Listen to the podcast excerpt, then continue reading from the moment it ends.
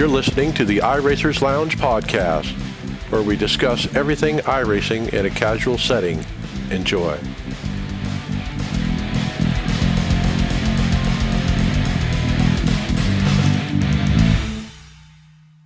Welcome to the iRacers Lounge. I'm your host, Mike Ellis. iRacers Lounge is a podcast for the iRacer, where we talk all things iRacing in a casual setting. Joining me are the usual characters Brian Maccubbin, Hello, everyone. David Hall. Man, I feel like a billion, or maybe four.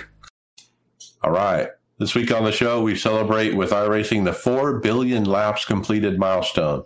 We'll explore the shadow teams of the Coke series and see how the iRacing holds up side by side with the real world. And remember, you can follow along with us on your mobile device in real time as you listen to the show and see for yourself all of the great topics and podcasts that we discuss by visiting iRacersLounge.com and selecting show notes. We hope to see you there. GridFinder 2.0 is bigger and better than ever with more ways to narrow your search for your next sim racing league. Featuring over 1,000 leagues from over 25 racing sims across every platform, your place on the grid is just a couple clicks away. Visit www.grid-finder.com to find a league or to upload your own. GridFinder is the home of online sim racing leagues.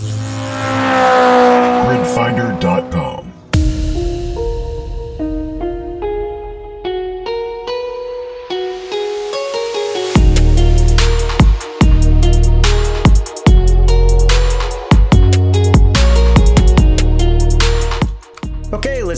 the topics. And we kind of already hinted towards it. iRacing hit 4 billion. We actually have a link on the show notes to a forum thread that they started uh, saying it was coming up, but since since then, it's happened. Uh, don't have any details on who turned that 4 billionth lap yet. Yeah, somebody notated it was coming soon. That was uh, within this last week. What date was it? It was well, that was actually June 16th is when he uh, notated that that it was coming soon, and at that time it was uh, three billion nine hundred thirty-two million, and so they still had 78 million miles left to get to that milestone. So within I don't know uh, about five weeks, we did 72 million miles. I mean, that's crazy to Laps, think laps, not about. miles. Laps, right? Unless you're talking about Nürburgring. I mean, you think about how many people are actually on on a regular basis. You know, each night it's nine to ten thousand or something. But Well, it averages out to 850,000 laps a day since they started. That's crazy. That's a whole lot of laps in one 24 hour period. Even across all the different um, races and all that stuff, that's still a ton of laps. So if you're racing 24 7, I your your odds are basically about 1 in 800,000, right? There's a whole bunch of more complicated math that would go into that, but because you're running more than one lap, but that's pretty crazy. So, Dave, you mentioned it. Are, are they actually able to pinpoint who actually turned that 4 billionth lap? Or is that just like a, a pie in the sky type of thing? I seem to remember that they've actually given away uh, prize money before for for milestone laps, haven't they? I remember that. Yeah, I don't remember which one it was. They basically gave the guy um, a whole bunch of iRacing books. That's pretty cool. I like that. We'll have to keep an eye out, to see if they uh, post anything that they're going to do that again this time.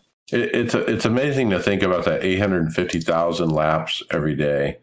But it it wasn't like that at the beginning. It, the only you know it was hundreds of lappers, thousands of laps. You know, it was a small number, so it really has gone up exponentially if you think about it uh, in mathematically. Um, and then to think about going into the future, let's say let's look at ten years into the future. Does it keep going up exponentially like that? You would assume so, based on history. But there's only so many people in the world, so maybe it doesn't.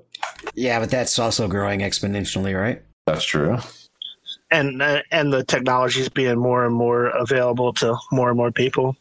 So, um, do you guys have a good idea how long it took to get from three to four billion? I can't remember when they turned three. I wasn't on the show back then. I don't think. I recall it, but I don't remember when it was. If you're, to on, look it up. if you're on the show, tell us if you're in the chat. Actually, can anybody see the chat right now? We're, we're kind of redoing things because Greg had a truck breakdown. Did- Greg's what- MIA tonight. Yep. Yeah. And uh, So the the stream is of of a simplified quality. That's what we'll call my work. Yes. Now, if you're if you're in a race and it's like a, let's just say you're at Daytona and you're in a big group, you know, you could technically turn that four billionth lap and just meet it by tenths or hundredths of a second. You know, because all those laps of the other cars that are around you are counting towards that four billion as well. If you're in a group like that in a pack race, you could have missed being the four billionth lap by hundredths of a second. It's like your odds of winning the lottery are probably better, right? yeah, that's insane. So, congratulations to iRacing on the 4 billion. Let's move on. Brian, tell us about the hotfix. Yeah, guys. So, um, we got a season three, patch three hotfix number one. Um, that was uh, dropped on the 16th. Uh, Alex Gustafson in the forums posted the details on it. Um, so it uh, fixed an error that could appear if a second instance of the iRacing UI was launched without a URL specified. That's a good one. So uh, track maps uh, have been fixed. Some instances there that caused some errors. So let me interrupt. So I just want to point out, look, if you launch it with the iRacing UI, you were affected by this bug. So another reason I use the website. I'm sorry. That's okay. Go ahead. I digress. I use the website too, but not because I hate the U- beta UI, but um, my uh, crew chief app does not work from the UI, but it does work with uh, the website, and it's based on the Sim Commander uh, secondary software. I found out if you're running a secondary software like Sim Commander, the crew chief doesn't work if you run it from UI. It only works it if it works from if you run it from the website. And another reason. So uh, there's some uh, some changes in the uh, GT cars, the the Audi R18, uh, some different engine strengths against uh, against hits from below. Just kind of a lot of little tweaks here and there. Um, some advertisement updates and some of the tracks were done. Now the biggie was that EOL EOL penalty where it wouldn't go away if you got it once. You had to do it every caution of the race. Mm-hmm. I would have been pissed. I, I never had that problem, but uh, well, it's fixed apparently. All right, next up, a reminder of the upcoming 24 Hours of Charlotte charity race benefiting the National MS Society. Uh, time slots are July 30th, 31st. So that's not this weekend, but next. So it's coming up. Uh, the normal stuff, 6 p.m. Eastern, 3 a.m. Eastern. Uh, that's oh wait, 6 p.m. Eastern Friday night, 3 a.m. 3 a.m. Eastern Saturday morning, 8 a.m. Eastern Saturday morning. That's the broadcast split. So that'll be the main one. And then finally, 12 p.m. Eastern will be the final slot Saturday. Uh, four hour race. Uh, sounds like fun. You know, if I wasn't working, I could do the 6 p.m. Uh, East. Well, no, I have. Yeah, I might be able to do the Friday night one. With no NIS, I remember we, we don't have NIS. It's really throwing me off. Yeah, the next so, two weeks are going to be kind of slow. so this was at the Roval, correct? Charlotte Roval. Charlotte Roval, four hour race. Uh, I don't remember the car. What was the car? Yeah, I don't remember either. I'll look that real quick. Yeah, Charlotte Roval uh, D 4.0 road is a license. It's a 30 minute warm up. It's a four hour race. Qualifying is only two laps. And it's multi-class. You've got the MX-5, the TCR Audi, and the Cadillac CTS. There's also uh, some. Oh, that's the single make classes, and then the, they're also running all three of the GT4 cars. Wow, so a bunch of choices. So which one is going to win the overall? Which one's faster? The one you're not driving, right?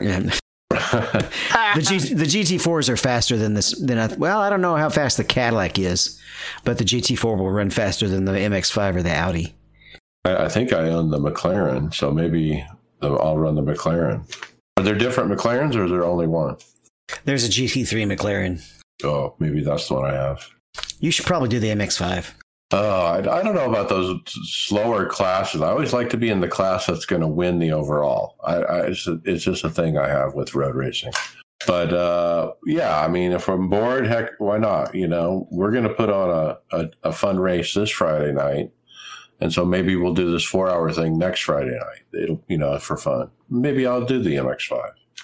I'll have to miss it. I'll be at band director conventions. So, uh, speaking of real life, we've got a really cool video here. The IMSA driver, Daniel Morad, he posted this one on YouTube, and I actually came across this one. Um, it was a side by side comparison between a lap at Belle Isle in real life and in iRacing. And it was just mind blowing how he timed the lap pretty much exactly the same in both car, in both the sim and the real car. I mean, he was hitting every corner of the at the exact same time on on this lap. Uh, if there wasn't any manipulation. Well, that's what I was going to say. If you were skeptic, you might think that he was slowing and slowing the uh, or speeding up the uh, replay just to match. But I, I, seriously doubt that's this case. It's really amazing how how close these things are together. What, what's uncanny to me uh, is the shadows as he drives past a shadow of a tree or whatever alongside the track. And the shadow appears in both videos at the same time. I mean that's really where it gets me. Man it really uh, seems accurate you know?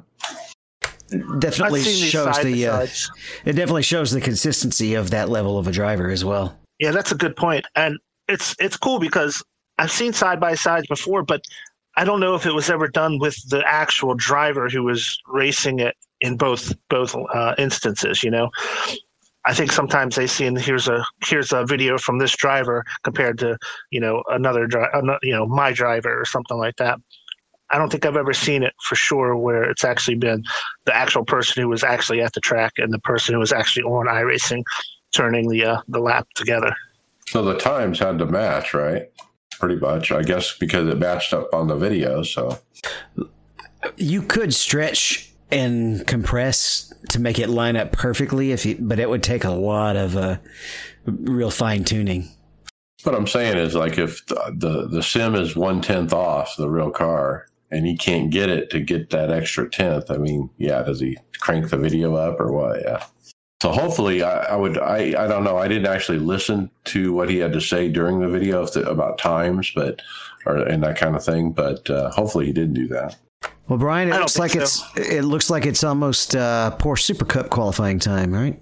Yeah, on uh, July 31st, which we just said is uh, next weekend, the qualifying series for the 2022 Pat- Porsche Tag Heuer Esports Super Cup will get underway. Um, so, starting from now, sim racers around the world can secure one of the 15 free starting places in the fiercely contested championship. So, there's 15 spots available through the qualifying series, uh, which will initially feature six preliminary heats on six different tracks. The event will be held on Saturday every weekend between the 31st of July and September 4th, 2021. So that's your that's your time frame to get in there and try to qualify for the uh, next level of the Porsche Tag Heuer uh, Super Cup Series. Yeah, and we had some information from Porsche last week. This is uh, iRacing putting out their information, just a little bit more. Uh, there is a proper schedule that they put on their page. Uh, July 31st. Like like you said, it starts there at Hockenheimring, and uh, and the the qualifying series is goes one, two, three, four, five, six weeks. Uh, and then the contender series kicks in September 9th through October 30. And then I presume they wait till 2022 to run, right? Yeah, I haven't heard the dates on the next level, right? There's one more level before they get to the actual uh, series. No, no. The, second, the second level is is after the six weeks. Right. Yeah. The one that ends in October. And so then they need to run the actual Porsche, you know, E. That's right. And it kind of started early in the year last year. So it won't be too much longer before at the end of that, that they'll begin the actual. So there'll be a, a, break November, uh, December off, and probably start in January would be the guess. Right. All right. Next up, a uh, fascinating uh, conversation on Twitter started by David Childhouse. And he asked, on his Twitter page why sim racing um, doesn't always get the views or engagement um, with its audience compared to other esports. Um, and he actually had a lot of uh, participation in this conversation. You know, I put in my two cents. You know, I said, I wish I knew. We're on our sixth year of the iRacers Lounge podcast, and our growth is flat pretty much, except for the Corona bump but we do we try everything to grow too. Um, but we have people come and go, but uh, and it stays rather flat because of that. Because some people fall off, and then we have other people join. But but uh, yeah, we we pretty much have had the same count of audience for the last two to three years, um, and so it's a good conversation. You know, not only about our podcast but sim racing in general. Uh, what did you guys think of some of the replies that he got besides mine?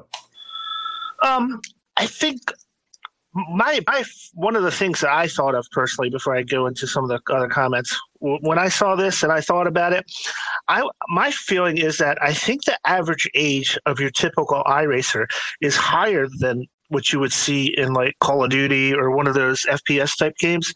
So I think you're dealing with a, a older, a little bit more um, older audience who might not be as used to watching a lot of events on you know on streams or on YouTube and stuff. They're used maybe they're used to getting all their television from you know the cable box and stuff like that. So maybe that hasn't transferred over quite uh, because of because I think the age average age is higher. That was one of the things I thought of. Uh, Mike Shabarek, he had a good response. He said it's a niche inside of a niche and he, and it really is. I mean, when you look at racing, auto racing in general, it's almost niche niche like, but but then sim racing inside of that, you know, and then to to you know to stream it and watch it and so forth. Uh, another guy, Brian Mullen, he put ignorance. Even real life racing suffers from the not a sport crowd who thinks it's basically just driving on the highway. A racing video game is going to have to deal with all of those people as well as the out of touch old school fans who are allergic to growth. Well, uh, one thing is, I don't think uh, the uh, the Pro Invitational probably changed a whole lot of people's minds about getting more into watching um, these races on TV, at least. Um, I don't think they did themselves a whole lot of favors as far as that goes with the way it was treated. Probably made it worse in some ways, actually. Right. That's that, possible, yeah. They could have gone a better, much better way um, on that for sure.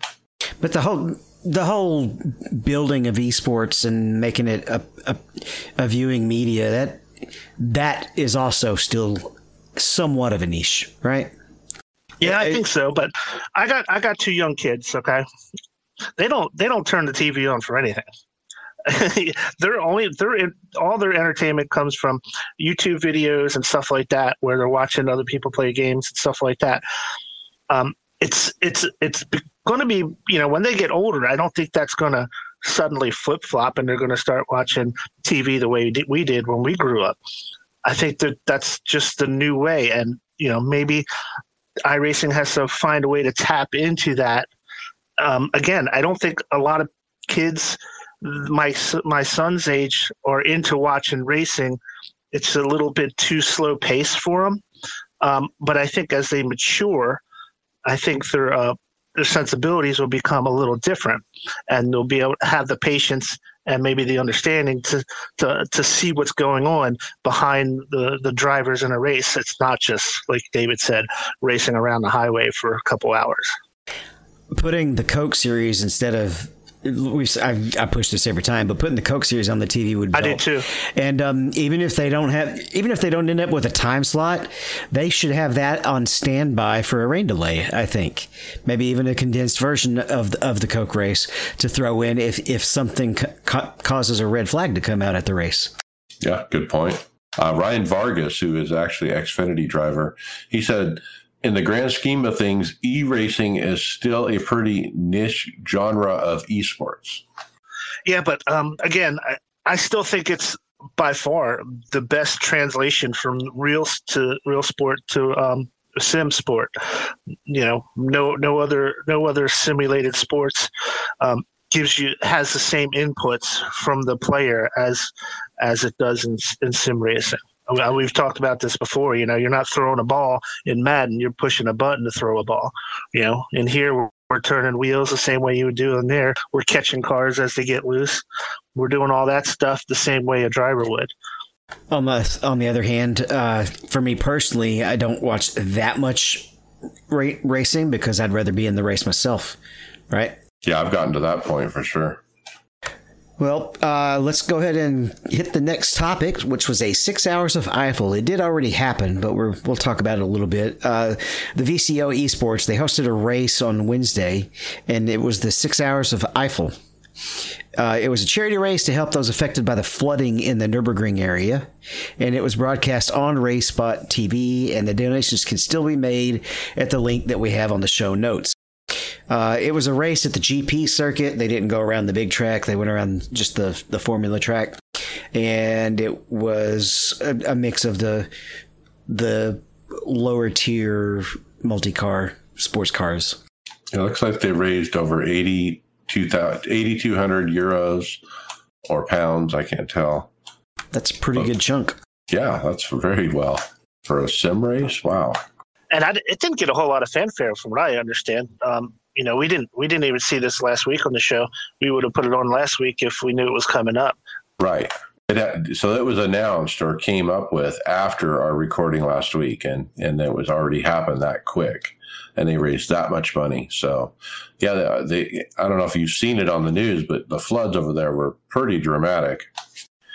All right, guys. Um, I'm going to let you guys know about an article that was on Racer.com's website. It discusses the shadow teams scary sounding shadow teams that drive the eNASCAR uh, Racing Coke series.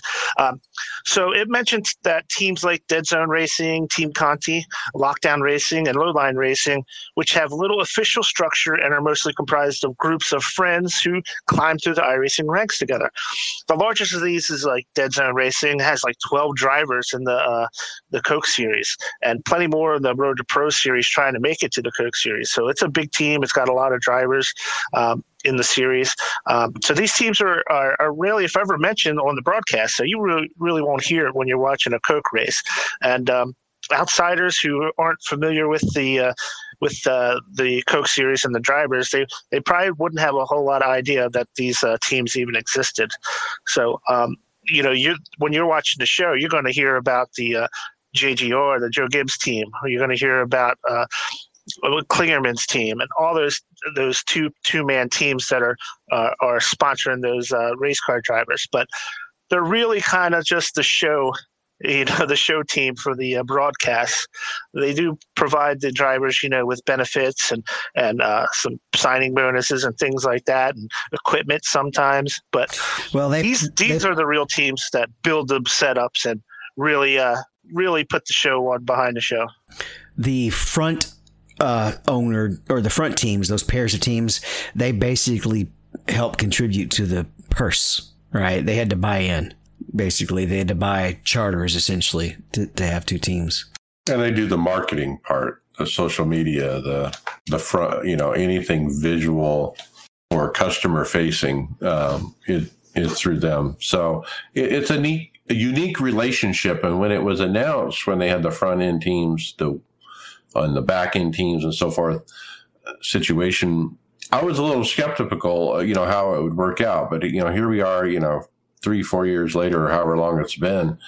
Um, and it seems to be working pretty good. Um, this is a great article. I, I can't believe racer.com is doing so much iRacing coverage lately. Um, but they have been every week. They're doing some kind of feature article.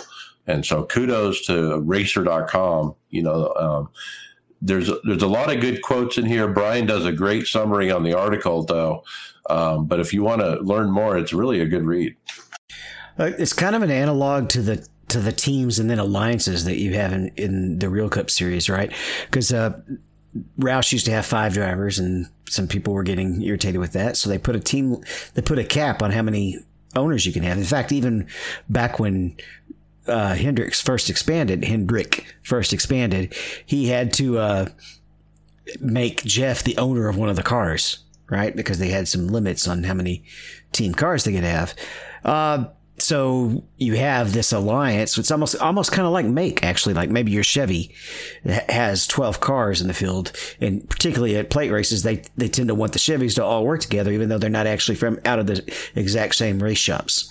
Well, and the, the, the dynamic on an iRacing team, you know, is you know every week we get setups coming coming in that people have made or worked on, and then somebody might have raced it and tweaked it.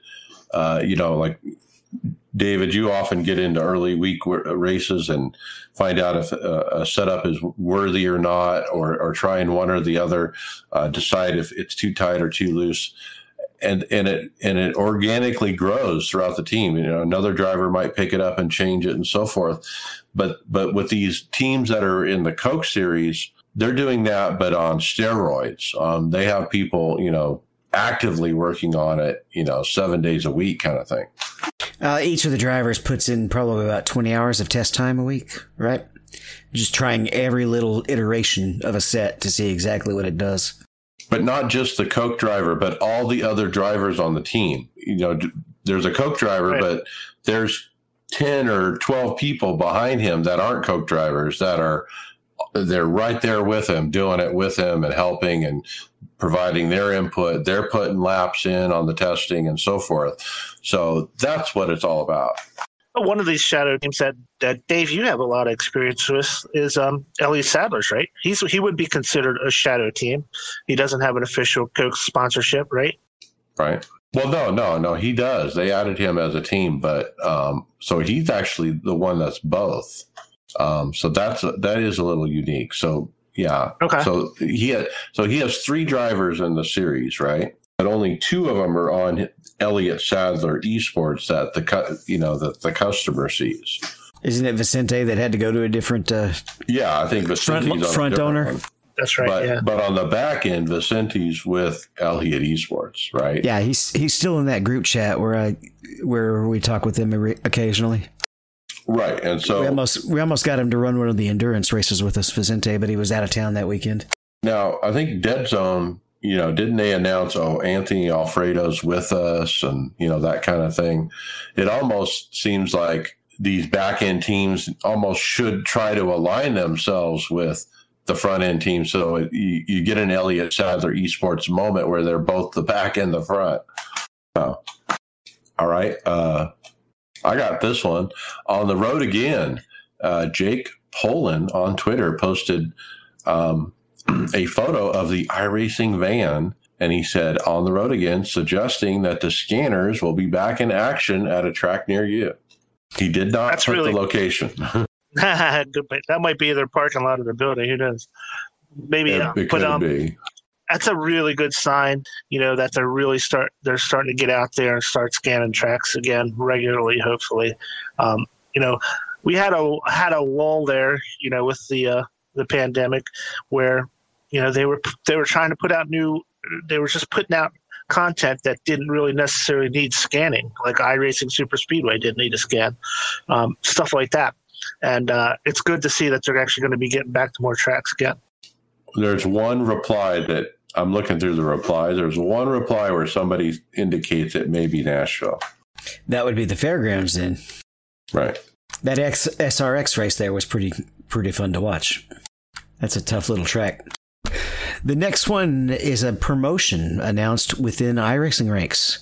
Steve Myers announced on the Twitter page that Greg Hill has stepped up in iRacing and is now the executive producer.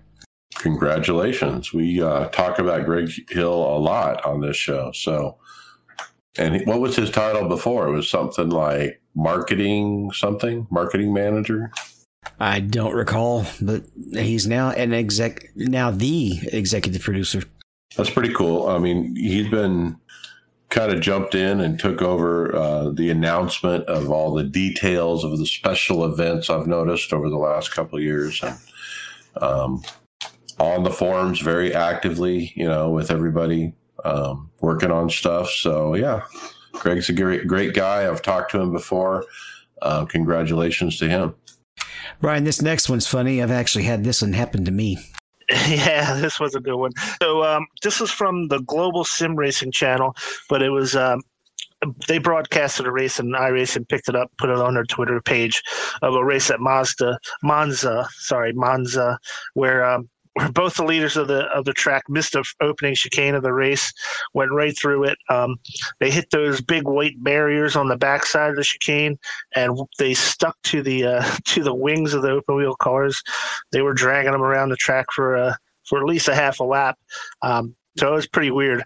Uh, I can imagine that's not an easy chicane to miss. Uh, I, I haven't don't have a lot of experience at Monza, Monza, but um, it's tough to open a race with a chicane right at the beginning of the of the sh- of the launch. And these The top did not, five did not get it. make it. Yeah, they, well, they missed it because everybody goes in with the the got to win on lap one mentality, and they drive in too deep when everybody's going to have to break earlier when you're stacked up too wide. Uh, so what happened is the leader actually got a little bit of contact um, with the outside car. Uh, and then, and then, and then both of them chose to just go straight rather than turn in and, and end up wrecked. But the funny part is that they get the barrier stuck. Uh, The funny part yeah. is the announcer going nuts when they go off track. Yeah, he gets pretty excited too. Um, that, if Those that, guys. Sorry, go ahead, Dave. that barrier, if it gets stuck in the wrong spot, you can't see. It will block your view. I had one actually get stuck in the cockpit of, of an LMP. And it's weird because it will actually, it, it turns into this gyroscope thing. It turns as you go around the corners, but it, it, it just won't shake loose. It looked like it was like impaled on his uh, suspension and stuff, but he finally broke broke loose of it. Yeah, and it doesn't affect the aero. It, the, the car doesn't know that it's there. It just affects the visibility. So what I thought was kind of weird was that they pretty much just stayed right in the front of the pack. They didn't slow up that I saw for any kind of penalty or anything. They stayed. They were right up in the front even after going through that straight. Um, I don't know what the time penalty there is, but if it, it must must not be that big that they they lost a ton of spots. It usually ends up being about four seconds. It's it's it's a pretty rough penalty on the uh, in the LMP. Maybe they Right. just But- deserve it. But they were going pretty slow because of because it was a standing start, so they might have, may not have reached their normal peak pace. All right, another great video on Twitter I love to see this week was Bernard Pollard Jr. posted his reaction video on his Twitter account of him taking his first iRacing win in a truck race, actually. And uh, his reaction is priceless. Now, we've been watching him since he started on iRacing uh, a little more than a year ago. And he's always put up these videos with his reaction about what he was learning as he went through it. And it's so cool to see him grow into uh, an actual winner at this point. Yeah, and it's, Congratulations. and it's always fun. I, I want to put his win and Annie's first win next to each other. As two uh, kind of iRacing rookie-ish people who who accelerate through the through the career real quick and get their first win. Uh, it's you know it's it's raw emotion in both cases. And when you get it, you get it. You understand what it means to win when you've ran, you know, hundreds of races before you get that first one and and you finally break through. I mean, you can tell looking in his, Bernard's face. I mean, he's just screaming out, "Let's go!" You know, as loud as he can, and um, he's loving it. I mean, he is just pumped. Uh, I told him come on the show, but we we didn't hear back from him. But uh, he's too busy out there trying to get another one. Yeah, he goes on to a lot of the big shows, you know, DBC and shows like that, but none of them are going to be able to let him talk f- as long as he wants to about winning this race as we would. Well, he's got his own podcast with his brother, I guess. Um, so I haven't Nephew, caught it. His nephew, yeah. yeah, I'll have to catch up on that and see if he talks about it. But I just love his enthusiasm. He obviously is a an iRacer, and uh, I can't wait to run against him in the in the NIS. He needs to come run with us.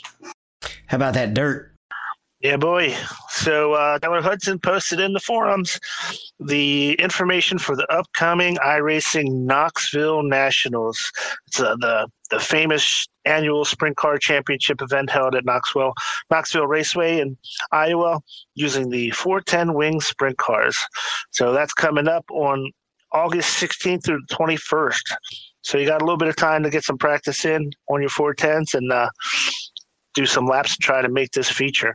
Um, Monday through Friday, the first time slots are going to be at 9 Eastern Time each day. And uh, the Saturday Super Session will take the top 60 in overall points from the week uh, and um, see who can qualify from there. I love this format. You know, Monday through Friday, 9 p.m. Eastern. Pick your poison. You know, you, you run at least once, and then you know go into the super session on Saturday and try to do it. That 410 is fun to drive at Knoxville. That's one of the only tracks I've that I kind of sort of had to learn last year from from uh, was it? Uh, yeah, the majors was there. So uh, your license only has to be a D 4.0 in dirt oval to make the race, um, to make the uh, qualifying races. Um, so yeah, so anybody can get in there. Um, 60, 60 cars, split sizes, uh, and they'll be going through uh, E through A mains to get to the uh, to the get to the finals. Yeah, it took like four, three or four A opens and NIS races to jump from a rookie to a C license. I don't even own this car.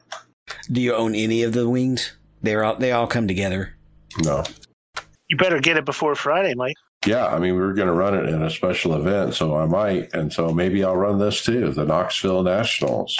I don't think I have the track either. Oh, you know, we're we're spending your money now. so uh, we could do a multi-class dirt race, put that out there, and the cup car. Oh my, that would be insane. Go ahead, Brian. I was I was going to ask if uh, race would have any kind of uh, is there, is there any kind of money or winnings or anything like that for winning this? No, I, I didn't think so. Got the prestige, whatever. Yeah, just do something different since the NIS is out there. Speaking of, if you want to try to get something different in there, uh, Tyler Hudson has posted that they're now accepting the request from the community for the 2021 season four track schedules and length of the races. You need to have it in by Wednesday, August 18th, and you have to use the template that's provided. And if you also take it and look, he wants it to be community based recommendations. You can't just put in a personal request. So you have to kind of b- build it through the discussion in the forum. Yeah. And um, we put up a sampling links, but they're asking on all cars, all seasons. Uh, they want information from from you guys. So get involved if you want there's a lot of there were some forum posts I saw that I didn't put on the script this week, but that said we never want i the iRacing Super Speedway on the B car series or the C truck series anymore. And people were begging for them to take it off of the schedule. And so this is it. This is how you get it off the schedule. You have to go participate in these discussions and say, you know what? We don't want the iRacing Speedway, whatever. Uh, there were several people who were uh, against it, apparently. Well, speaking of that off week race, uh, we decided we're going to host a event tomorrow. Uh, that that's Friday, this Friday. So uh, if you're listening to this, you're probably listening to this on a Friday. So it is that evening uh, at six, excuse me, eight thirty p.m. Eastern. So that's five thirty p.m. Pacific for me, which is just about perfect. Uh, we're going to run the 410 sprint car at Bristol Dirt. And uh, I don't own the car. I do have the track, obviously. So, yeah, I'll probably buy the car and run it with you guys. We want everybody else to come out and run with us, too. The real life wings were, were here and were putting down ridiculous times, weren't they? Yes, they were. They raced uh, like about a month after NASCAR was there for their dirt race at Bristol. Yeah. And so we put this out on social media this afternoon um, guys, jump in with us and run. Uh, it'll be fun. What else is fun, David? Well, we hint- winning something. We hinted last week that we were gonna we were coming up with a new plan, a little new promotion with Gridfinder, our primary sponsor, and we're gonna have basically the Gridfinder Paint Festival. And uh, I call it a festival because that's what we call a lot of uh, competitions in in music. Uh, so iRacers Lounge and Gridfinder are presenting a livery competition. Uh, here are some of the details. The livery needs to be for iRacing. It's got to be uploaded to the Grid Finder paint shop, and it has to have info filled in with at least three sample images. So you want to take some screenshots as well. Um, it needs to be posted to social media with iRacers Lounge and Grid Finder tagged. The livery needs to be a Gridfinder theme. primary sponsor needs to be Gridfinder with iRacers Lounge as secondary, and you can throw in any of your other sponsors as sec- as a, as a ternary sponsors as well. Uh, any car may be chosen. The contest is going to start now. So as soon as you hear this, the contest has already started, and the deadline is going to be August 18th, midnight Eastern Standard Time. And the prizes are going to include a guest spot on the iRacers Lounge podcast, as well as Gridfinder sim racing gloves and a $50 iRacing credit from Gridfinder. So the timing is a little bit off. I need to change that. We're going to announce the winner on the show of the recording August 18th. Ah, And, and so we'll have, uh, and, and then tell us how, how it's judged. Well, there's a link to the page where you can find these details. It's also in these show notes, but you'll notice right for some reason that PNG is not showing up again. It says displaying grid finder livery theme uh, but they have a theme guide and you, you can actually see it on on the stream even though i can't see it on the show note preview that i'm looking at uh, there's different various logos from Grid Finder and from iRacers Lounge that you can include in there, and there's also some some design guide where you can put in the different branding from Grid Finder. Uh, so put something together. It does not necessarily have to be the orange colors. Uh, in fact, if you look up on the show notes, I and on, on, the primary page, my my Grid Finder Cup car is in red, so I I took the orange out because it didn't look good with the red. So you can you can pick a different set of colors if you'd like, uh, but we're gonna just first of all we're gonna make sure they qualify that they're enough of a grid finder theme and have and that all the conditions were met, and and then it, it's gonna be from that point completely subjective. Several of the show members as well as some of our other team members who do paints will be judging, and trust me, we disagree on what looks good on a livery as as much as anybody. So what will win as far as aesthetically is is going to be interesting. So you get to be a guest on the show, either uh, just up front for 10 or 15 minutes, or you could sit in for the whole show if you want. And you get the sim racing gloves and 50 bucks in credit. Pretty cool. Now that theme, you know, it has fonts, it has the color, names, and all that, logos, everything. On the website, iRacersLounge.com slash gridfinder paint festival, you can actually get the iRacers Lounge logo. You can get the Aftermath logo.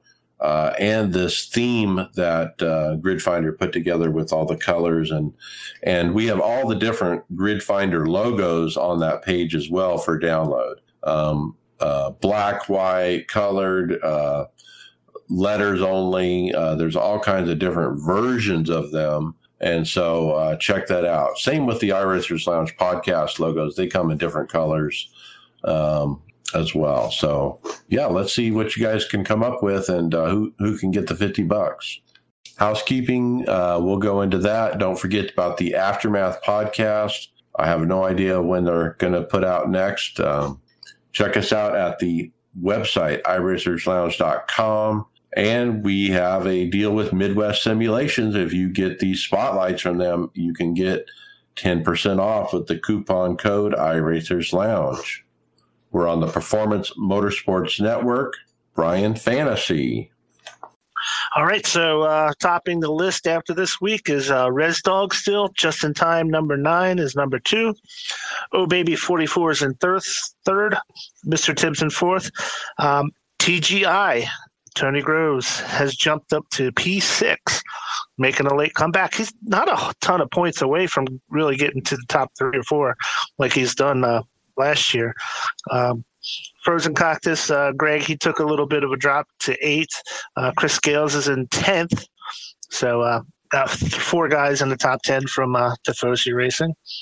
Uh, see, uh, the Tigers, Rochette's in P15. Uh, Stephen Llewellyn, 17. Uh, remember, Steve Llewellyn had a good couple of weeks going. I see on this week he fell that he got a 23rd when you look at just the week. But Smiling Ninja won the week, number one for New Hampshire. And then Tony the Tiger, second for the week. Here for the SR, third. TGI Racing, four. So that's Tony Groves. He got fourth for the week. Well done. I think that's uh, Smiling Ninja two weeks in a row he won, if I believe right. I know, coming hard, huh? Very good. So, Mike, you're down in D27. Not not looking too hot there. I've, I've missed some weeks, I think. I gotcha. No worries. I think I've used up all the good drivers early, though. Oh, no. Then you're in trouble then. I think there's only a couple more weeks left before that all resets, right? Oh, that'll be good. Yeah, definitely. Wait, everybody gets a reset after the when the playoffs start? I believe so. Yeah. Or well, what drivers you can use? Oh, okay.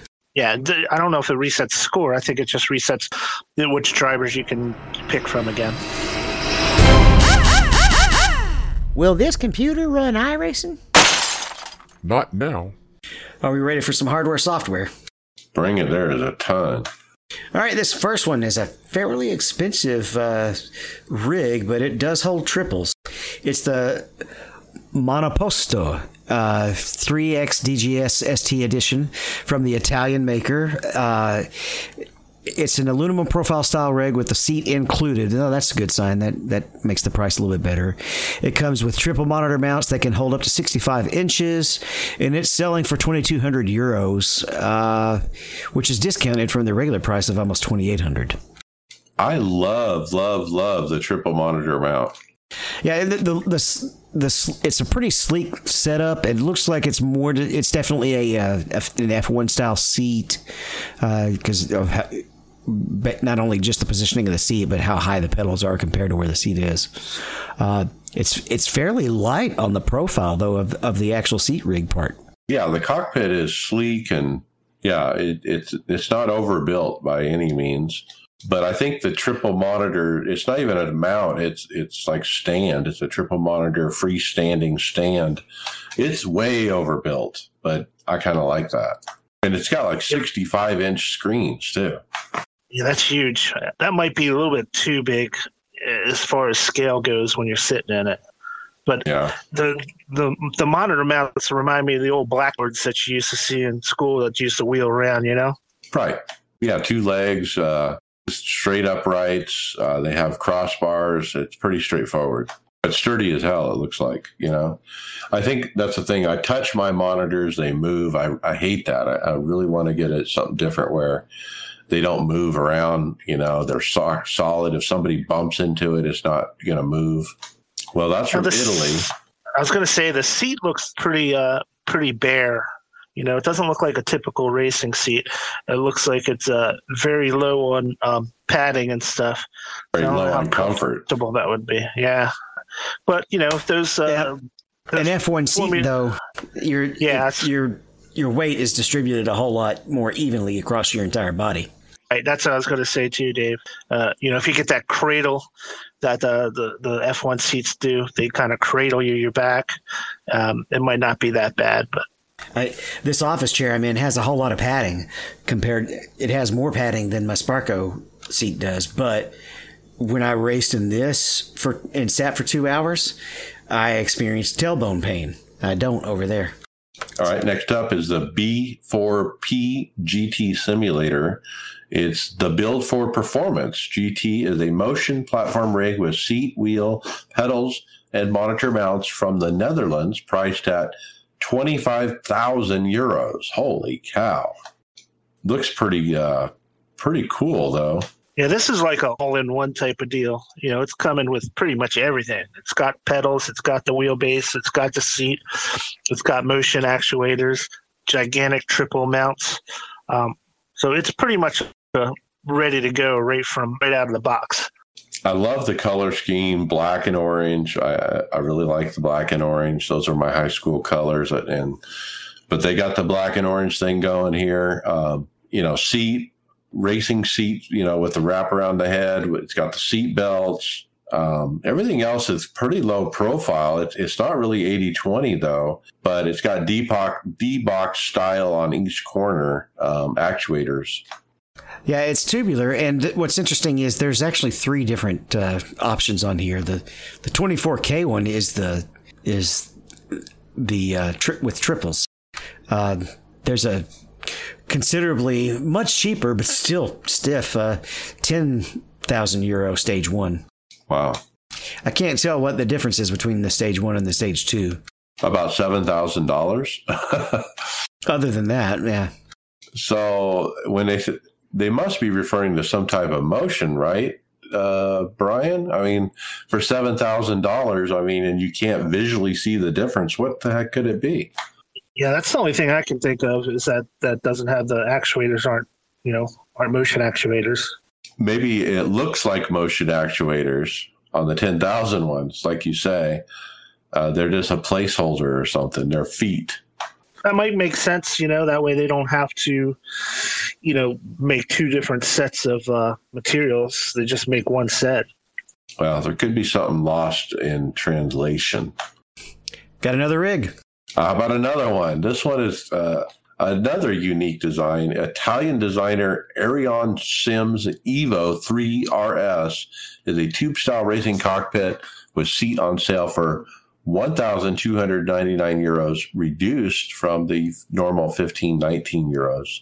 And what's unique about this one is the tubular is a nice one big thick tube and it comes up from the the pedal tray for the wheel deck and then it goes across from the wheel deck and then back down but it doesn't go down the same direction it goes towards the seat and it gives this uh, look of i don't know how to describe it Well, that's that's clever engineering because what have we complained about with with some cockpit designs where the the base, the wheelbase has a pole going right down the middle of your feet, and you can't uh, properly use all three pedals.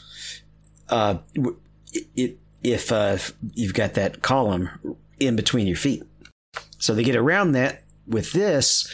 Uh, they they get that extra triangular stability um, but also use less material. you think it's more stable by doing it that way Uh, yeah, be- be- because it's a triangle instead of a leaning tower.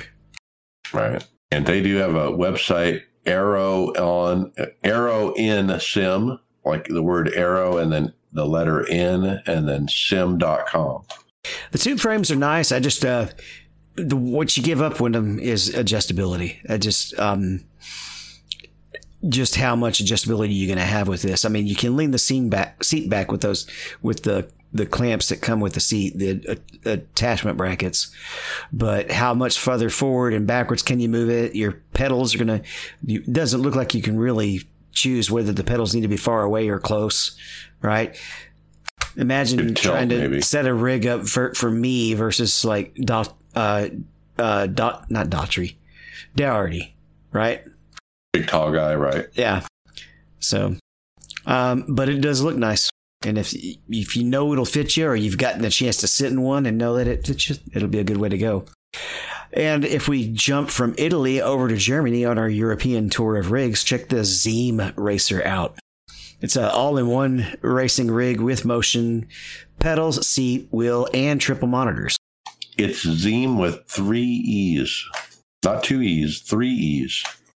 and it almost if you if you were to just look at it as if it was a car it almost looks like a almost kind of like a dirt midget not a dirt midget a dirt wing car kind of sort of especially in the nose It has like body parts on it, kind of thing. You know, it's got a back end, it's got a front, it's got a, it's got side panels, it's got body work. and i haven't found a price yet Well, you know what that means, right? yep it means uh denny hamlin will be contacting him at some point right or Brian Maccubbin I, I love the uh, the the black part of the rig. I mean, you see the body part that's kind of white and green, but focus in on the black uprights that come up from the bottom up up to the middle where the monitors mount and stuff. I mean, that stuff looks rock solid. I mean, um, and it just looks like it costs a lot of money. I guess. now one question will be where are the actuators just the black frame or does the entire frame move because for one that's a lot of material to move for two are your monitors moving with the rig or not There's I don't a think so, to Dave. video. To me, it looks like it's a um, a seat mounted um, motion. So just the seats moving around. I think everything else stays stationary. Yep, you're right. I, I'm taking a look at the video now. So, that just would always be visually jarring to have the motion in the seat, but not in the car, right? Not to men- Not- not to mention your pedals aren't going to move either. Your seat's going to be moving around. Your pedals are staying in the same spot. Uh, Now, there you go. Now check the video at about the 45 second mark. High end water cooled PC is like built right into this rig, and they like pull off a piece of the body part, and you can see the the PC. It's so cool. It is a pretty good commercial on that video. Anyway, the Zeeem, that's a pretty cool one. I love the name too. I'm looking at this next one, and this the price is kind of a shocker to me. Well, this one is the GT rig. It's called Esports Simulations GT rig. is a rig with seat available in three colors for one thousand seven hundred forty nine ninety nine. Yikes! Now this is pretty uh, basic. I would call it. Um, it's a what is it? A steel or a, a flat steel, perhaps? That's powder coated. Well, that render is not even actual picture. It's just it's a 3D drawing. Yeah, so we don't even have an actual picture of it. We just have 3D drawings. It looks like a, a flat metal uh, kind of rig. It's got a seat, nothing special. Yeah, this is very uh, interesting that they don't have actual pictures of the product. They do have some some different rigs available. They got one for open wheel. They've got some that are more for uh, flight sims. But I don't know. Uh, the price is just too high for what you're getting there. Uh, this is based uh, U.S., I believe. It says free shipping uh, to U.S. mainland. Maybe not. I don't even know where this one is. California. Is it? Yeah, I remember looking this up when I was doing it. What do you think, Brian, about them not putting an actual picture up? Scares me. Um, Yeah, that puts And- me off for sure. and to me, I don't know. It, it's hard to tell because you're looking at a, a CAD type of drawing one here, but it looks kind of thick. That makes me think maybe it's not like steel. Maybe it's uh, some kind of wood or something. MDF Uh, wood, or yeah, exactly. could be. It I don't could know. be red It MDF. Yeah, it doesn't specify. So, yeah, I'm not. Uh, makes me a little nervous. Buyer beware. Okay, you ready, Mike? I found it on the website. It's engineered MDF, so Oh, it's medium density fiberboard wood uh, with aluminum to provide strong and rigid chassis. So it's it's mostly wood with some aluminum for the support, I imagine, and the linkage and all that stuff. But the price, I mean, if it was a seven hundred and fifty dollars, I might say it costs too much, right? I mean, what would Tony Grove say if he was here? Uh, but then they add a thousand on top of that. I mean, come on. I mean, the price is ridiculous. Well, it is California. Oh, okay, there you go. We finally get away from rigs for a little bit, Brian. Yeah, we're going to get into uh, VR now. Um, I saw this video before we even posted this, Mike, um, from um, the uh, MRTV uh, YouTube channel. It's the Varjo, V A R J O, VR3 VR headset. So this is a commercial headset. It's not right now uh, uh, something that you would buy as a uh, you know a regular consumer. It's a commercial style headset, but it can be used for gaming. And they tried it out, and uh, they were just blown away with the clarity. Um, just super wide. Um, uh, I think it was a 120 degree FOV, which is on the definitely on the high end. Um, the clarity of the picture they said was just just unbelievable.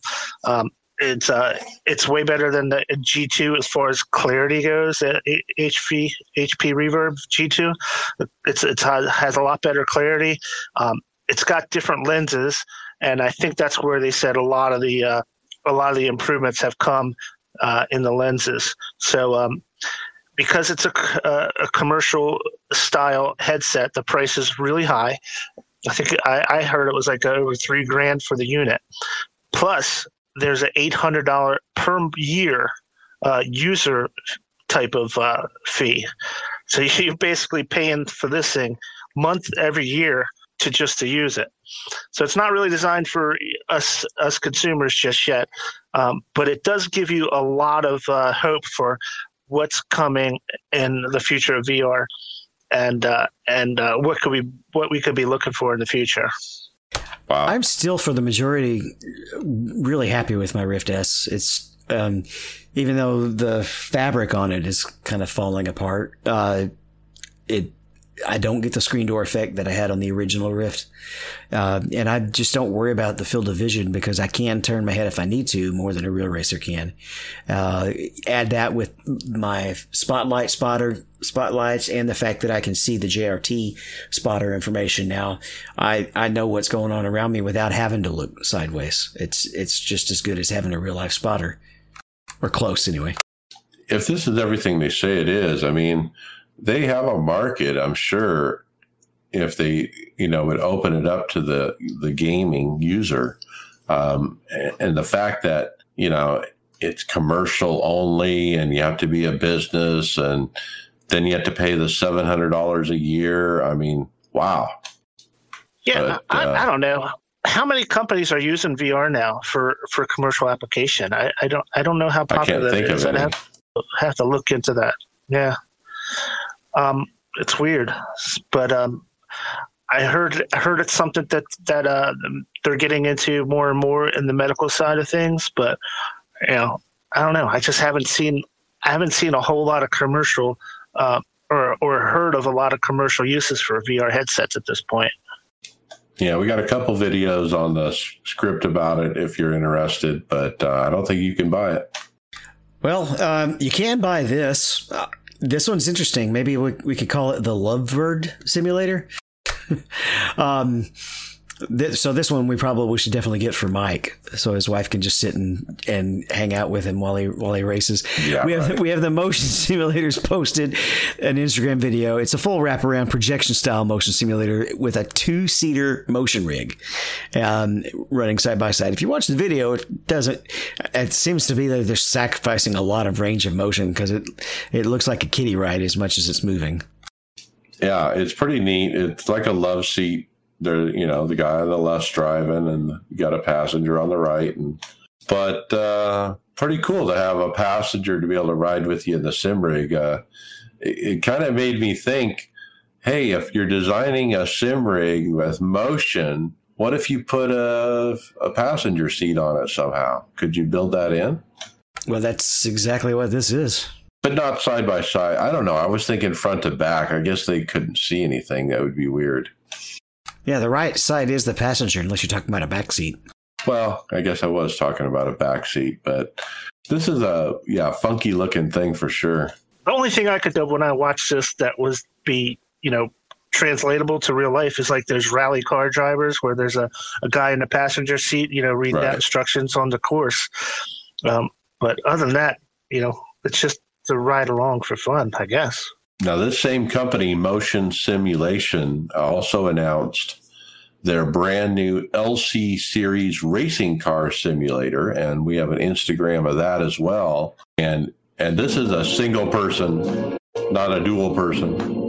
But it's pretty cool how he can manipulate it from GT to Formula One style just in a few seconds. So if you play the video, you see him moving the pedals around. He can move the seat uh, and adjust accordingly uh, pretty quick, and, and the rig is all set up for that.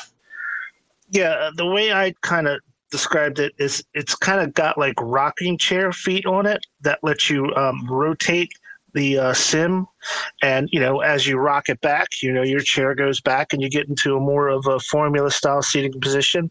As you rock it the other rock it back the other way your your seat starts to sit up more straight up and down. It's it's an interesting way to uh, to achieve like a, a multi-style uh, racing rig Yeah, that's a good description, uh, Brian. Uh, it's kind of hard to describe, but yeah, a, a rocking horse or uh, kind of thing, or a rocking motion is kind of the the premise of it. Um, and he's got a lot of interesting hardware underneath that uh, platform to make it work. And uh, you can't really see it because he's got these nice covers or that kind of hide all the internals, uh, you know, with his company name on the outside.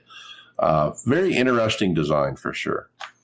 Also, very handy just to be able to raise the steering wheel up instead of have it right on top of your legs when you're climbing in and out. Yeah, especially the wheel, the seat doesn't have a slider, like it doesn't go forward or backwards. So the, the seat is kind of stationary. So you're right to, to have that steering wheel lift up so you can get out. That's great. Though it's not quite the same as actually being able to turn, actually being able to move the back of the seat because the angle is just a little bit different. I think in a, in a, a true Formula seat compared to a GT seat, it's a little bit more open. The Yeah, I seat agree back with you, to the bottom. Yeah, the back, the back to the to the bottom ratio is, is angled. I don't think is the exact same. If you took just a if you took a regular GT axle, you know, something like the Sparco seat, and you just leaned it back far enough to be a to be a uh, a G uh, Formula style seat, your knees would be way too high. Yeah, motionsimulation.com. They're out of the UK. their wraparound screen systems on their website are amazing. Um, and then they drop this motion rig in the center of it, and uh, and they have them in different colors and stuff, like a bright red or a blue. I mean, they have some really neat stuff. I really feel like on this next one, I need to include the Transformers theme song. This is so cool. Listener Rob Jackson sent in, this one in for us. Thanks, Rob. Uh, it's ingenious, a convertible racing flight rig that basically converts his coffee uh, coffee table in his living room. That's what I would call it.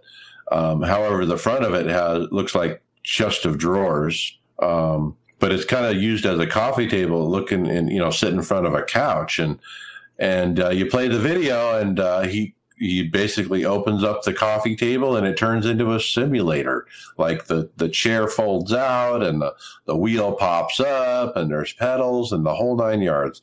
Freaking awesome. Definitely is uh, efficient for space and um, probably will make most of your your internal designers happier not having a rig sitting right in the middle of the the uh, living room. Interior designers, not internal designers. Yeah, the, the, the, the chair moves forward and backwards as well to uh, adjust the seating position. Um, and then after after you get the uh, the wheel in position, if these two pieces fold out from the sides, and it's a flight HOTAS, so you can uh, f- for flight controls for flight simulators. Really amazing how well engineered this thing is. That's what I was going to say. The engineering behind this is extreme because the way he gets it to fold up like that into that tiniest little space and to be able to unfold into the perfect little position and to have the chair to be able to slide. I mean, it's just amazing that it all fits in the box. And when it's put together, uh, it's concealed. I mean, you would never know. How big is that box when it's put together? I, I mean, it's not even four foot by three foot. That's I mean, a pretty it, good guess. Yeah, I mean it's tiny. I mean, uh, I, am just totally impressed. Like when he first racing. opens it, you, you lift the top and then it spins, you know, to 90 degrees. You know, like how does that work?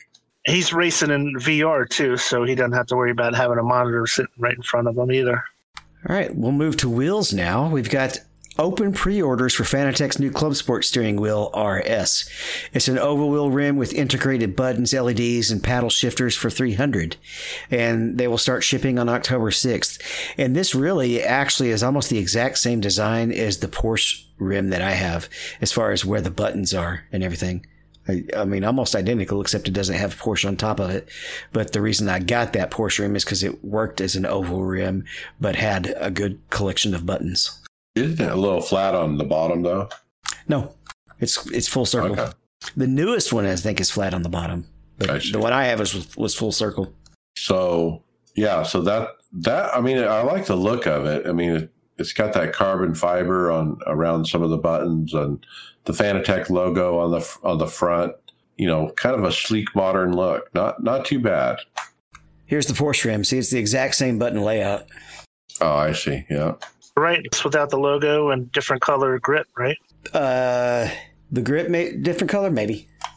It looks like black on the on the the new one, and yours is like a like a brown leather looking. Nah, it's just faded. Okay. so that's not the only uh, new wheel, Brian. Yeah, so they have the Club Sport steering wheel RS, and they also have the Club Sport steering wheel BMW GT2 V2 which is also uh, same price, uh, two ninety nine ninety five. So uh, this is the BMW version. Um, it's uh, it does have a little bit of the flat spot on the bottom, Mike, like you were saying. Paddle shifters, um, uh, buttons around the uh, around the uh, outside of the uh, hub. Um, it looks like it's got a digital display on the top front too. It's a nice looking rim too. And so when you go to the Fanatec page and then go to steering wheels, it says open for pre-orders and uh, on on every entry. And so these are all new wheels. Um, I don't know if they've officially discontinued the other ones, and these are all uh, new versions or what. But uh, I mean, literally every single entry almost says open for pre-orders. Now they do have a couple that or don't say that, but uh, and the dates vary. Uh, some of the dates for the the one you mentioned, the BMW, says availability. Excuse me, availability date of October twenty seventh, um, and then the other one was October sixth. So, uh, Knock Tam was his uh, username. He posted a question on Reddit. Which is your favorite of these new two wheels? What do you think, guys? Well, I'm partial to the to the the uh, oval rim because it has the same button layout that I picked because it's a good button layout, good, really functional. I don't like the flat bottom, so I mean that makes my my decision of those two. Yeah, I, I kind of agree with you guys. I kind of like one too. I like the LEDs on the steering wheel uh, for the uh, for RPMs or whatnot. I think that It's- looks pretty it's- cool. It, it's really helpful in VR, isn't it? Oh, stop it! I I have to put my VR in pass through mode so I can see them. All right. Next up, we have innovation, modularity, upgradability, a pedal board with a customizable feel and set with kits and upgrades designed by 3DRap. And so they're called Ingasa pedals and are made by 3DRap. And they have a they are Facebook post uh, with a picture of them. What do you guys think? Are these actual uh, 3D printed metal? 3DRap is a 3D print company, but I don't know. I, I I don't know how that works. I don't think you can print metal. Yeah, you can do additive manufacturing with metal. Oh, okay. Well, I don't know much about it, but looking at the pictures, I mean, uh, they're not hydraulic, so you would think they're load cell, right? No indication on price. Yeah, Not a big like fan of not a big fan of the two two pedal setup with the uh, 80-20 that runs down the center. That seems like it might be a little wobbly. Isn't that weird? It's like they they decide, oh, we got to mount this on something. Let's just grab a piece of 80 20, just one piece, not two. though when you put the right the L joints in the right place or the the little corner joints, they they hold those suckers pretty snug. But yeah, there's not a whole lot of information on them. They're, they're, they're probably load cell. Look pretty good and adjustable. Um, you can probably change the plates to whatever kind of plates you want. Um, and I, I I speculate that it's actually 3D printed parts, including the metal. I'd love to find that out. Yeah, they don't have it on their actual website, these pedals. They just put it on Facebook. So it, I don't know if it's something they're working on or what. Well, For those of you who really like to take a trip down nostalgia, including with your equipment, there's a new uh, mod MP4 vintage formula rim from that'll work on several, uh, pretty much, I guess, almost all the hubs. Um, and it it's round, but it was it was run in the F1 rim by. Let me turn get back on the right page. Um, it was it was run in the 1988 McLaren MP4, driven by Ayrton Senna. Uh, two buttons on there. You just got boost and radio, Well, you can't mess that up. That's that's about what I need. and it's up. it's also tiny. I mean, it just it definitely it get, went in those little F1 cockpits before they had the the the current F1 style, which are you know just the side grips. Butterflies, yeah. That's going back to if F1 has a round wheel, right? That's really going back. Well, 88 doesn't sound like that long ago because we were all alive back then. But, uh, well, actually, Brian, were you? I don't know. You may be like a Gen Z or something like that. But, uh, Yeah, they- um, you know, I, I graduated high school in '88. really? Okay. um, it's definitely a throwback, though, if you think about it. That's approaching 35 years ago. So when I look at the picture, I I don't know why, but it looks like there's a logo in the middle, but they have it like blurred out. I mean, what's what, am I seeing that or what am I seeing? Why? Uh, my guess would be some kind of copyright or trademark, but I, I don't think they would be able to put this up at all at the design of the wheel if they didn't have some kind of licensing or permission. Though 36 years, it may not be uh, copyrightable material anymore. There's everything has an expiration. Maybe the logo is there on the product, but they don't want to show it on the internet that way Yeah. or something, you know. The design may not may may be public domain, but the logo may still be owned. So it's 3drap.it, uh, the one we, we just talked about with the other wheel, but uh, but yeah, this one is available too. Uh, 199 euros to 249 euros, depending on uh, which option you pick. That's um Senna's car back then was that classic red and white Marlboro F1 car. That uh, just a classic design. All right, guys. Uh, the next one comes from listener Greg Reams. He sent us a YouTube video from Dan Suzuki, Suzuki, and he shows you how iRacing button encoders you can use uh, to double the amount of buttons on any wheel.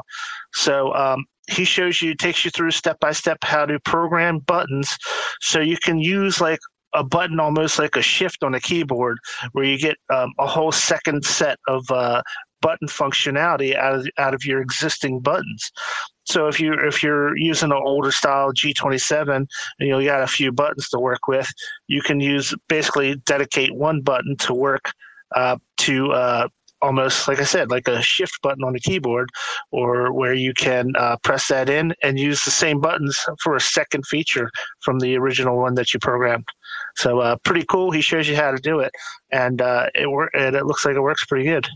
Yeah, I didn't really realize you could do this, but uh, you can. So when you just go into the options to program the button, you just hold down that button, that you the shift button or whichever one you de- designate, uh, and the other button that you want to use, and and it works. And so he does a demonstration that shows an, a thing where he, it goes left or right, and he has it for one thing, and then he holds down the button and programs the same button for something else. And so um, yeah, pretty handy.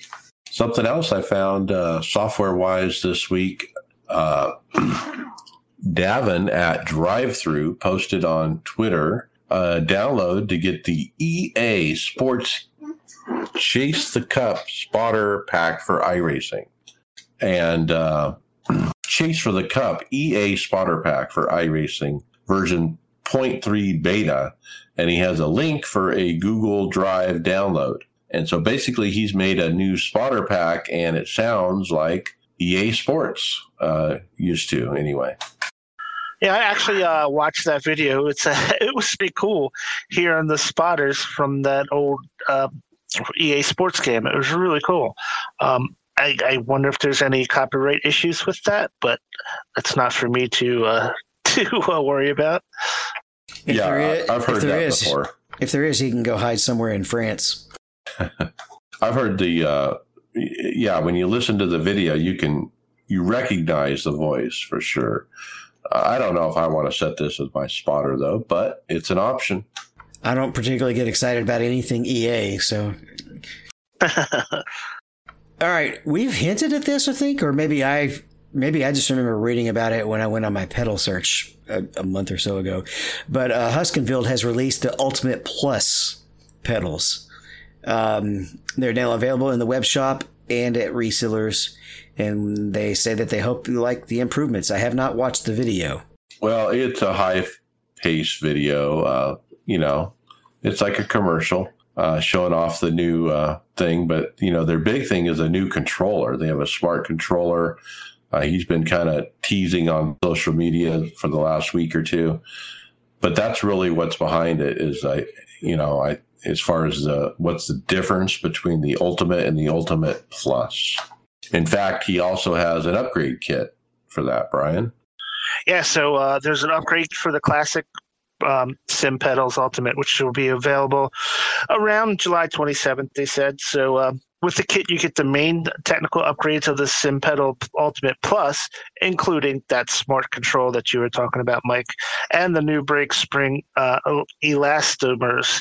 So, um, so yeah, so you get all you can upgrade your uh, Sim Pedal Ultimate to be the Ultimate Plus by purchasing this kit, which will be available in about a week. And these are the best Heusinkveld pedals they have, the Ultimates, and so now I guess the Ultimate Plus will be the best.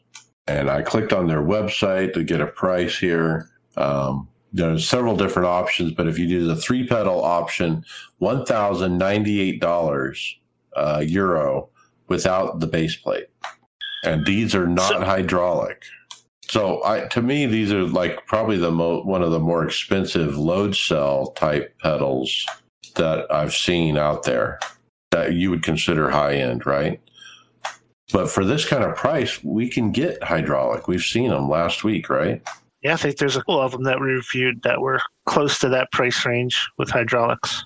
Now, maybe I'm mistaken because it does say on the page it has hydraulic damping, but I don't see the little fluid reservoir that I normally am looking for. But It says the bespoke hydraulic dampers of the Sim Pedals Ultimate are ultra reliable and do not require periodic ma- maintenance. Even in the unlikely case of a failure, all hydraulic dampers can easily be removed while the pedal still retains its basic functionality. So you would Okay. just lose that, that feel, the hydraulic feel, but you can still use it without that damper built into it. One.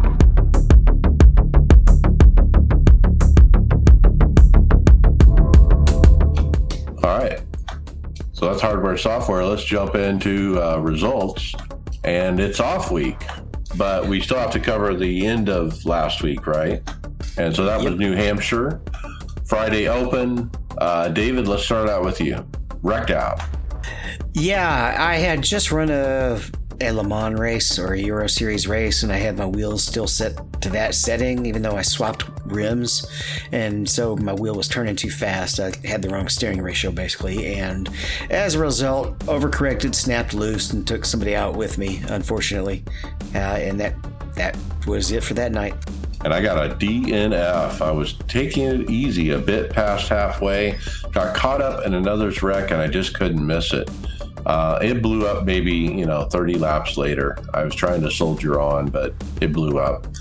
Uh, it, you know, I think I missed the wreck two, three, maybe even four times, but then I eventually got caught up. And New Hampshire, it, it's narrow. I mean, when when the front stretch stretch, you know, you know, bottles up, and you get uh, somebody sitting, you know, crossways. There's not uh, much lane left, and uh, if there's more than one car, uh, it can be t- totally block the track. It's crazy.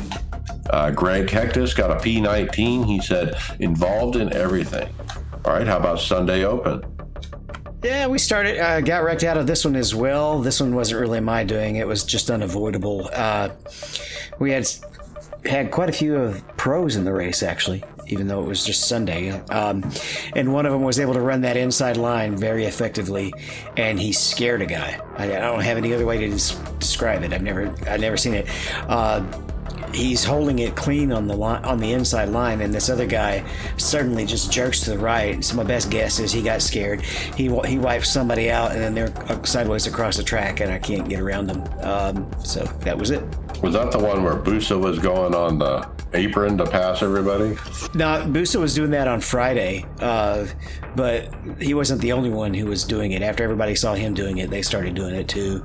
Um, um, so quite a few people were going down there and this this guy i haven't seen him in many nis races so who i mean the guy that was on the inside i know but the guy that that i guess got scared or overreacted or overcorrected um, I think it was just a matter of inexperience, and he was like, "Whoa, somebody's down there," and he thought he was probably about to get destroyed or something. Okay, Tom Dreiling, P2. Wow, what an interesting race. Got involved in a crash, my fault, lost a lap and a few RPM. Got my lap back with 35 to go, was able to work my way up to third when a caution came out with four to go, decided to pit, restarted in seventh for a green white checker, got to second, needed a couple more laps for a win, but I'll take it. Wow. Uh, you know, to, to take tires on a green white checker and to get second, that's cr- Sunday fixed. I got P25. Got totally collected in a wreck. I could not miss. It was eight minutes damaged. I, I did soldier on though uh, from 33rd to 25th. Ugh. But my I rating is just whoosh gone. It is gone. I mean, I just had two or three bad weeks in a row, and and it's really hurting. Let's talk uh, other uh, racing official and hosted. Uh, Greg uh, said he got a P2 and A Open. That's all it says. And then I ran a bunch of stuff. I ran Carb Cup, uh, almost won. I wrecked coming to the checkered. I was trying to block. This was the next gen car on the iRacing Super Speedway, and I thought I had this baby wrapped up. Uh, you know, I was first. They were coming on the outside. I pulled up. Uh, it was I was too slow. They went around me to the outside, and we ended up touching and, and wrecked out. So I ran it again, uh, but the next night it was Michigan at the Next Gen uh, Carb Cup, uh, and I hate that racing. It was flat out, and you never lift, ever lift, and uh, I was pretty good at it, but I didn't like it. I mean, it, it just does. It's it, you're you're relying on draft only to make passes because everybody is flat out, and um, it, you might as well not even have pedals if, if it's flat out. It's stupid. Anyway, uh, I also ran hosted Formula V at Bristol, which was an interesting uh, combination and a super amount of fun. Um, I don't know where I finished, but I did have a lot of fun running that one. Then I ran hosted uh, sprint cars at Pavement Bristol and won Winner Winner Chicken Dinner. I was pretty proud of that. Uh, then I ran the dirt street, street stock at Lernerville, and I really suck at that. Then I tried the Carb Cup Next Gen at Michigan and won P1. Uh, did the same race twice more, thinking I'm going to keep on winning, but got wrecked out. And then finally, last night, I ran a hosted Kia Optima at North Wilkesboro, and that was a huge blast. Uh, also wrecked out though, but uh, had a lot of fun running that. That's a neat combo. That was a pretty uh, spectacular wreck. I saw the video you posted on that one, Mike. Yeah, I got taken out like uh, up into the stands and the whole nine yards. Yeah. Okay, let's move on to fast track sim racing. Um, I'll give you one guess. Well, my luck continued. I wrecked out.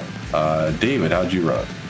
I took a P3. I probably should have been P4 or P5, but but uh, Greg and uh, Jeff Marble actually got into each other a little bit, and I snuck by them in the process. Greg also was able to keep his car together, and I, he may have been P5 or P4. I put down P4 because he didn't put it in, but he, he stayed up in the top five, even, even with the damage.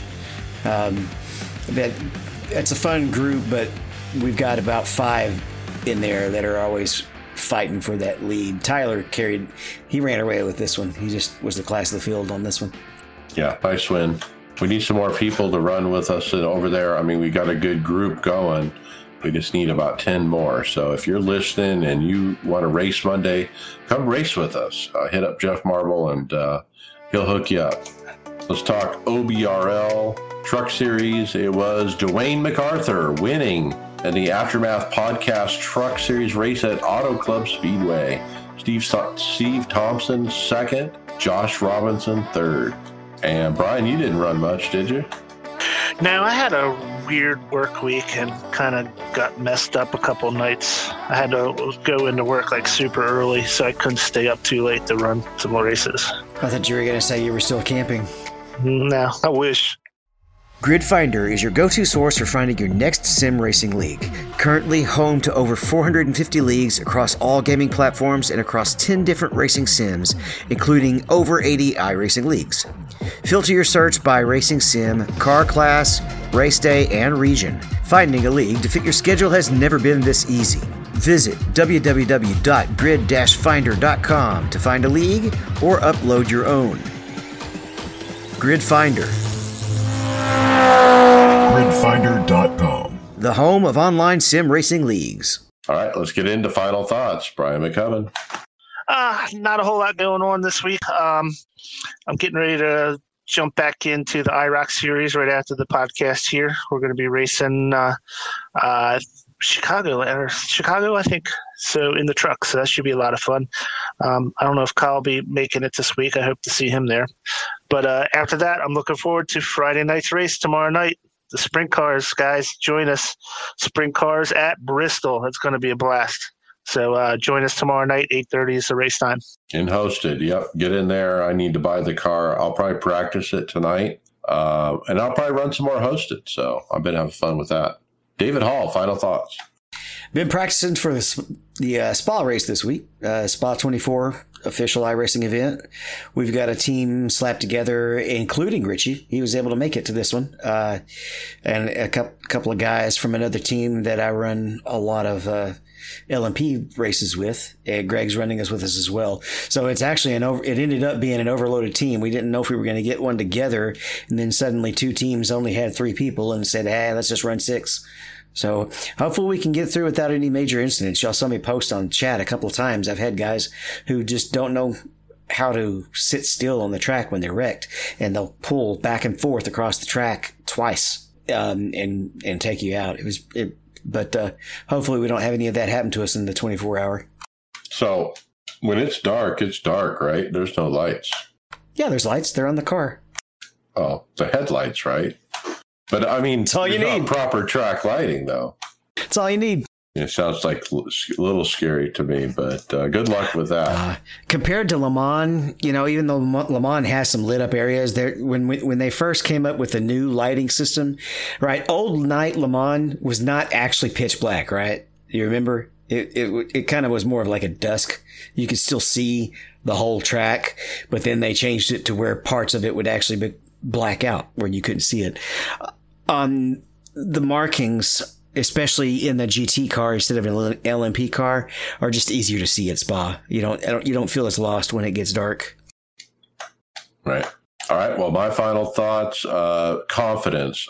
I think I had lost it, man. I kept getting wrecked out. I'm like a bad luck magnet, and uh, to to win a couple times here recently, uh, the next gen car at Michigan, and then the Carb Cup at iRacing Super Speedway. Uh, it was just fun, you know. I just I'm just having a lot of fun out there, just trying to trying different things, uh, jumping into random hosted events. Don't be afraid to do that. I mean, you see something hosted and and it's a green circle, just do it, man. Just jump in there and see what happens. And uh, I, I I find the most fun racing sometimes doing that.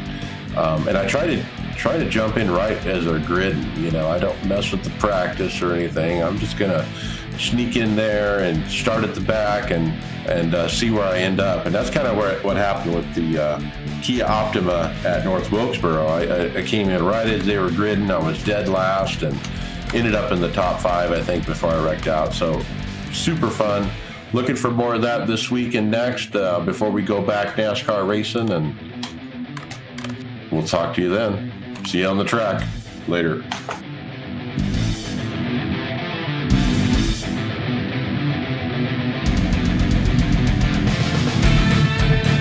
Thank you for listening to the iRacers Lounge podcast. Make sure you go to subscribe to us on iTunes, SoundCloud, or Google Play, Facebook, and Twitter.